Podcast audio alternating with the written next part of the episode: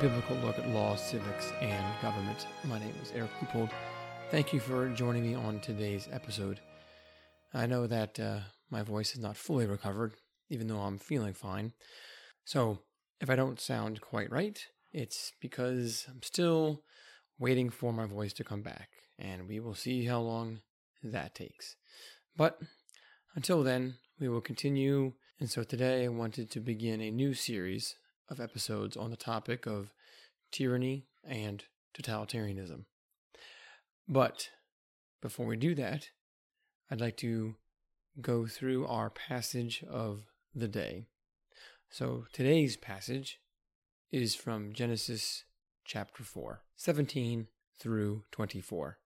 And here's what it reads from the ESV Cain knew his wife, and she conceived and bore Enoch. When he built a city, he called the name of the city after the name of his son, Enoch. To Enoch was born Irad, and Irad fathered Mehujael, and Mehujael fathered Methushael, and Methushael fathered Lamech. And Lamech took two wives. The name of the one was Ada, and the name of the other Zillah. Ada bore Jabal. He was the father of those who dwell in tents and have livestock. His brother's name was Jubal. He was the father of all those who play the lyre and pipe. Zillah also bore Tubal Cain. He was the forger of all instruments of bronze and iron. The sister of Tubal Cain was. And Lamech said to his wives, Ada and Zillah, hear my voice. You wives of Lamech, listen to what I say. I have killed a man for wounding me, a young man for striking me. If Cain's revenge is sevenfold, then Lamech's is seventy seven fold. So in this passage, we see a description of Cain's descendants down to Lamech. And Lamech appears to be unique in this book in that it seems like he is the first uh, person mentioned to have more than one wife. Um, I can't necessarily prove that explicitly, but the text goes out of the way to mention that he took two wives for himself. So there's no real reason to bring that up unless there's something special about that happening. So it only took a few generations, it seems, before uh, one man decided that he would rather have more than one wife. He then goes on and he boasts to his wives. Uh, that that section in verse 23 and 24 is a poem of a sort. And so Lamech brings up his wives and says, Here, listen to me. Listen to what I have to say. I've killed a man for wounding me, a young man for striking me. So he's boasting that he is particularly a ruthless man, that somebody hit him, and so he killed them. He then claims that his vengeance, or his mark, is going to be greater than that of Cain's. Whereas Cain's revenge is sevenfold, Lamech's is 77 fold. Now, why is that important? Well, in Genesis 4 earlier, Cain was marked so that no one would get revenge on him for when he killed his brother Abel. So, if you recall, Cain murdered his brother, and then God cursed Cain. Uh, and Cain said that his punishment was too much to bear, and that when anyone sees him or comes across him, they will kill him. And God says, No, I'm going to put a mark on you so that if anyone gets revenge on you, killing you, it will be returned to him sevenfold. Now, presumably that's from God. God is the one that would punish someone for getting revenge on on Cain and we could spend a lot of time talking about why that is the case, but it does seem like God has not yet established the um, civil government to bear the sword, to to exercise capital punishment. That'll happen under the Noahic covenant. But here, Lamech is taking upon himself divine authority.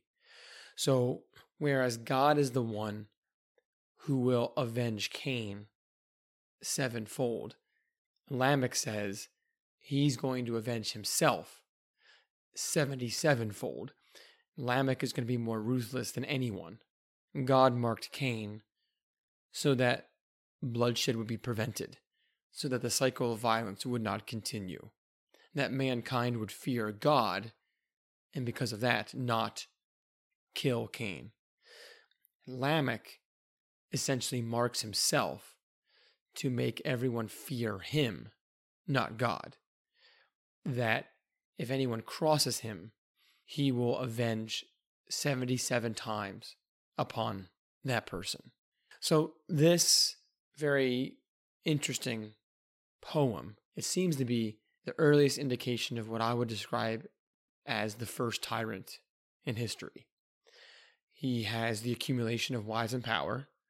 Later on, God's going to warn Israel and their kings not to take upon themselves too many wives and too much silver and too many soldiers and horses, too much power. Lamech is ruthless in the enforcement of his own rules. He's not interested in obeying God's rules. He's interested in enforcing his own rules. And he makes this known publicly and communicates it publicly to others. Uh, initially to his wives, but through some kind of um, poem that was communicated to other people that everyone should know Lamech's vengeance is 77. So, with that context in mind, how might it apply? Well, it clearly demonstrates that the cycle of, of vengeance and sin is never ending. It's a downward spiral to death. That humans have a tendency to take revenge above and beyond um, what the person did to them. So you take out someone's leg and they kill you, or you know you kill someone and somebody else kills your whole family. It's this tit for tat. Um, everyone trying to one up the other person, spiraling out of control. And what's interesting about that is that in God's law, the reason why God said eye for an eye, tooth for a tooth, hand for a hand, is to prevent that from happening. That all punishments had to fit the crime, and that you do not over punish someone out of a sense of vengeance. And to do to do that is an indication that you view yourself as more important than you should. God is the one that determines punishments. And for a person to say, no, uh, the, uh, my enemy deserves, or this person deserves a enormous punishment for what they did to me is essentially to overvalue yourself and to be prideful and to suggest that you're more valuable than than you really are supposed to be because you know when someone crosses you they deserve uh, 77 times the amount that was done to you and that's really an attempt at self uh, deification making oneself a god and taking upon yourself um, divine authority and and divine power. So that is our law of the day, and it ties into the topic that I want to begin covering. I don't know how many episodes this topic will cover, but we'll just see where it goes. So, kind of to introduce this topic, I I've begun to ask and, and think about how we as a society have come to where we are.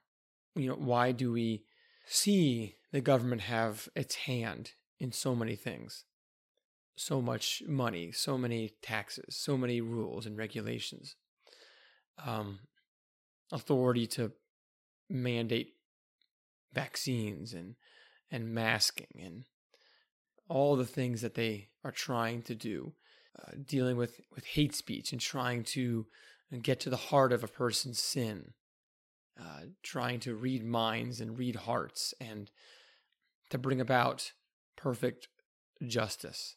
And then thinking about why are certain things wrong and why are certain laws inappropriate or um, what does a tyrant look like? What is tyranny? What does that mean when we say that, right?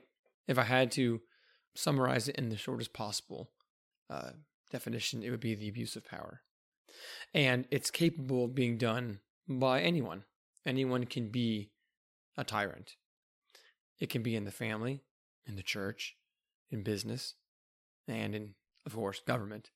More specifically, it's the violation of boundaries, and usually a repeated and deliberate violation of boundaries.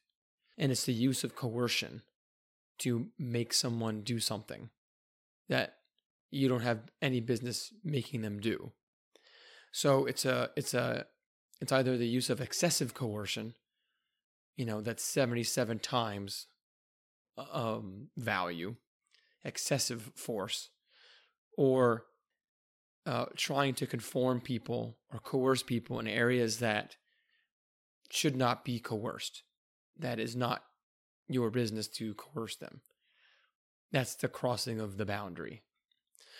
But when we speak of boundaries and excessive, when we use that, that terminology, the implication is that there's a standard, an indication that there's a certain amount of coercion that someone should use, and there's a certain area in which they should use it.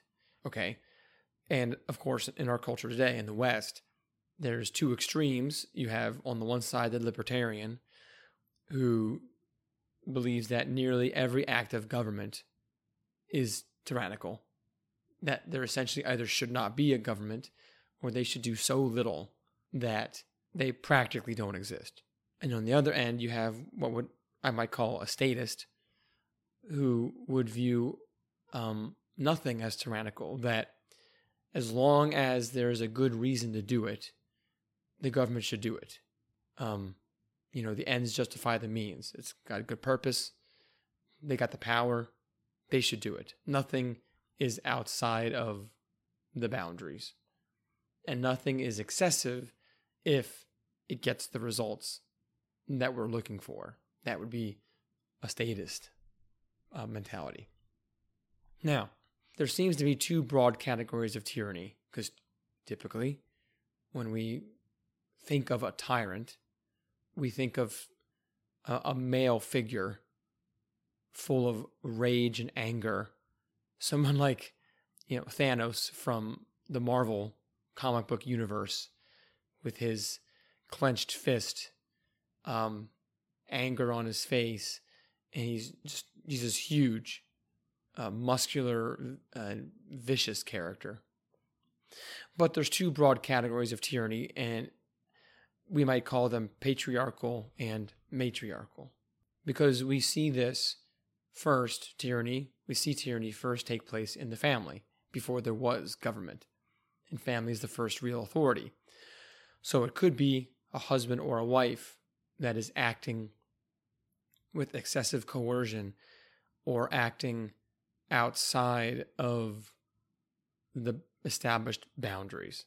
And of course, children are particularly vulnerable to the authority of parents. So that's why I think patriarchal and matriarchal are fitting uh, categories to understand tyranny. And even though it overlaps, they overlap in their certain qualities. There are some differences. So let me give you an example of the patriarchal tyrant. Again, I mentioned a pop culture reference to Thanos. But you also have someone like a Hitler shouting, slamming his fist into the podium, or a Stalin. And a common theme among them, among patriarchal tyrants, is a vision of the world, a way that they want the world to look, a mission, if you would and they view themselves as the champion of that mission. And a, a simple reading and research into these tyrants will clearly uh, show that. For example, Hitler made it very clear in his own writings that he had a vision, a dream of a greater Germany at the head of all nations, um, unified among language and blood, ethnicity, where all Germans would come together back to the fatherland and be united in one common goal. And this was the vision that he had a, a, purity, if you will, a purity of the German nation and the German people, which, of course, leads to his obsession with purging Germany of Jews. That's what made it racist, race focused. Um, Stalin had his own vision of a communist utopia, and Mao Zedong, other dictators, tyrants do the same thing. Going back into pop culture, um, Thanos was the same way. If you read the comic books or or if you watch the Avengers movies, he sees the world, the universe, if you would, the whole universe as there's too many people, not enough resources. It's too overpopulated, and if he doesn't do something about it, um, it's going to all collapse. So his goal is to accumulate enough power and essentially eradicate half of all people in every planet across the entire universe at random. So random randomly execute half the population everywhere. And by doing so it's kind of like hitting a gigantic reset button for the universe. And that's his vision of this utopia and that when that happens he there will, there will finally be peace and joy and rest in the universe. So it's a vision, the desire for power in order to get things done. You see this in Star Wars, other uh, popular culture and media. There's always this common theme. Now, to the patriarchal tyrant, obstacles must either conform or be removed. So those who resist are hindering the mission. They're preventing the dream from being achieved. They're standing in the way. And the dream is some sort of order. So they do see chaos and they're trying to build an order based on their worldview. And this order is always under the threat of some danger. Now, this was very common amongst the communists. Under the Soviet Union, there were always the counter revolutionaries. They were always there, always seeking to undermine the Marxist utopia and, and the revolution. And these, these anti or counter revolutionaries trying to bring back the old ways or not conforming to the new ones, they had to be found and purged and destroyed. So the image of the patriarchal tyrant is of the commanding and demanding father, treating everyone like just a giant cog in a machine, very cold and very uncaring. It's about the mission. It's about the system.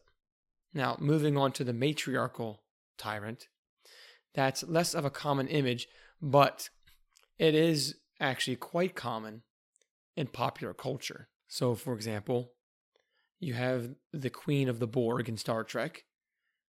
She's the one that proclaims herself as bringing order to chaos. And the reason that the Borg are trying to conquer all other races is always in their best interests. You know, we're conquering you to make you better uh, because it's for your good kind of idea. Or if anyone has watched the movie I Robot with Will Smith, taking place in the future where everyone has robots and they're helping humans do everything. Um, the villain is an AI, artificial intelligence uh, computer, but um, it's a, it's it's the personified as a woman, and her vision, what she's trying to accomplish, is protecting mankind. Everyone's locked down in their houses. Everyone has to follow strict rules. The robots are in charge. Nobody's allowed to make any decisions or do anything on their own because it causes danger for humans to do that. It creates danger. People could be hurt. Her job is to make sure everyone is safe. And in order to do that, she must have absolute control of everybody's life. So, this uh, vision of a tyrant um, usually very beautiful, very regal, uh, seemingly a gentle spirit, right? You have the Snow Queen in The Lion, the Witch, and the Wardrobe. Um, they don't look mean. They are seemingly loving and caring. Uh, you could even think of the uh, the villain in the movie Tangled or, or in the Rapunzel movie, where she's a witch, but she's beautiful, but she will not let Rapunzel out of the tower because it's too dangerous out there. Now, it's not really because she cares about Rapunzel that she wants to keep her in the tower. It's really she's keeping Rapunzel for her own purposes. She needs Rapunzel for her own health, safety, and and welfare. So it's it's a very selfish thing. It's the smothering mother kind of uh, concept. So the common theme amongst the, the matriarchal tyrant is not so much a vision of the world and a system that that needs to be put in place, but a vision of people. It's about relationships, bringing everyone together into harmony, forcing everyone to love each other, forcing everyone to be in harmony and to love the queen. And everything is done in the name of the greater good for safety and for security. Uh, we do it because we care. That's essentially a bottom line of, of that worldview. It's done for the good of the victim, even if the victim is unaware of it or if the victim doesn't want it. It doesn't matter. Mother knows best. This needs to be done for your good, whether kicking or screaming, it's going to be done.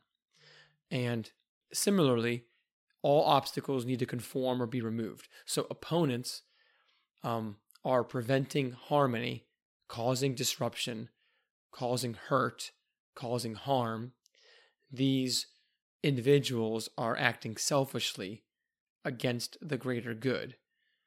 And they're acting recklessly because they're too independent. They're not thinking about the people, they're not loving everyone.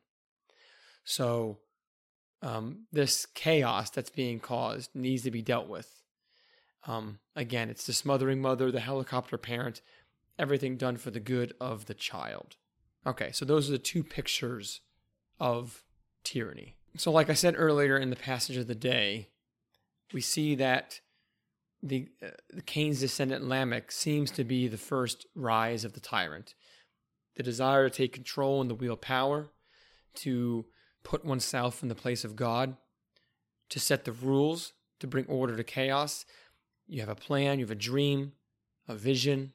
Those who submit will be blessed, those who resist will be destroyed, and no mercy will be shown to them. It's an attempt to play God, to take upon divine authority. And I want to finish this episode just looking at some of the early pagan rulers that modeled this.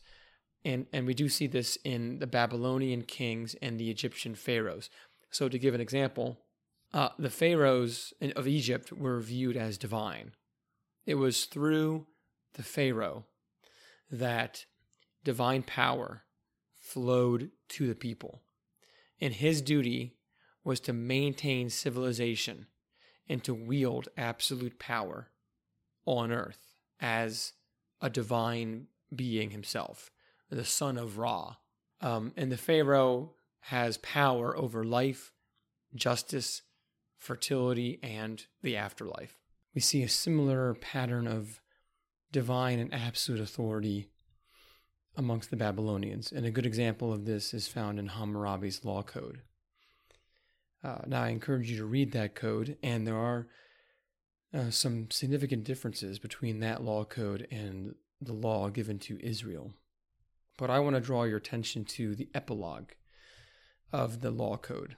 And what you'll see in this epilogue, there'll be some aspects of kingship and authority that are good or that should be there, but it's very much um, an idolatrous, divine kind of language, um, absolute power kind of language. So I'm just going to read a couple paragraphs here. All right, this is the epilogue of Hammurabi's Law Code. Laws of justice which Hammurabi the wise king established, a righteous law and pious statute did he teach the land. Hammurabi the protecting king am I. I have not withdrawn myself from the men whom Bel gave to me, the rule over whom Marduk gave to me. I was not negligent, but I made them a peaceful abiding place. I expounded all great difficulties. I made the light shine upon them with the mighty weapons which Zamama and Ishtar entrusted to me, and the keen vision with which Ea endowed, endowed me, with the wisdom that Marduk gave me, I have uprooted the enemy above and below, subdued the earth, brought prosperity to the land, guaranteed security to the inhabitants in their homes. A disturber was not permitted. The great gods have called me. I am the salvation bearing shepherd, whose staff is straight the good shadow that is spread over my city. On my breast I cherish the inhabitants of the land of Sumer and Akkad. In my shelter I have let them repose in peace. In my deep wisdom have I enclosed them, that the strong might not injure the weak, in order to protect the widows and orphans. I have in Babylon the city where Anu and Bel raise high their head. In Esagil the temple, whose foundations stand firm as heaven and earth in order to bespeak justice in the land, to settle all disputes and heal all injuries. Set up these my precious words, written upon my memorial stone, before the image of me as King of righteousness. The King who ruleth among the kings of the cities am I. My words are well considered. There is no wisdom like unto mine. By the command of Shamash, the great judge of heaven and earth, let righteousness go forth in the land. By the order of Marduk, my lord, let no destruction befall my monument. In Esagil, which I love, let my name be ever repeated. Let the oppressed who has a case at law come and stand before this my image as King of righteousness. Let him read the inscription and understand my precious words. The inscription will explain his case to him. He will find out what is just, and his heart will be glad. So, this, you know, we see, yeah, that's it's, it's good to have justice in the land and take care of widows and orphans. That's very true. That's exactly what you know people should be doing. Um, it all sounds lovely, but but you see that there's this concept of self deification here, where he is the say this the the saving shepherd. He is the healer of all, um, and this divine authority really um, we see in Scripture is attributable only to God Himself, only to Christ the Messiah, as King of Kings and Lord of Lords to heal the nations.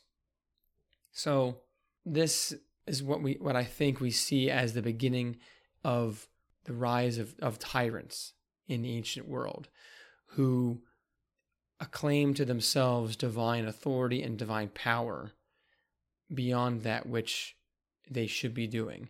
And by wielding absolute power, they, they use excessive coercion, they cross lines that have been established, and they abuse their authority as tyrants. So we'll stop there for today, and we'll see what we get to uh, next time. I thank you for tuning into today's episode. If you have any questions or comments or other related topics you would like me to address, please email me at thegbgpodcast at gmail.com. Um, and I hope that I will see you again next time. So until then, take care and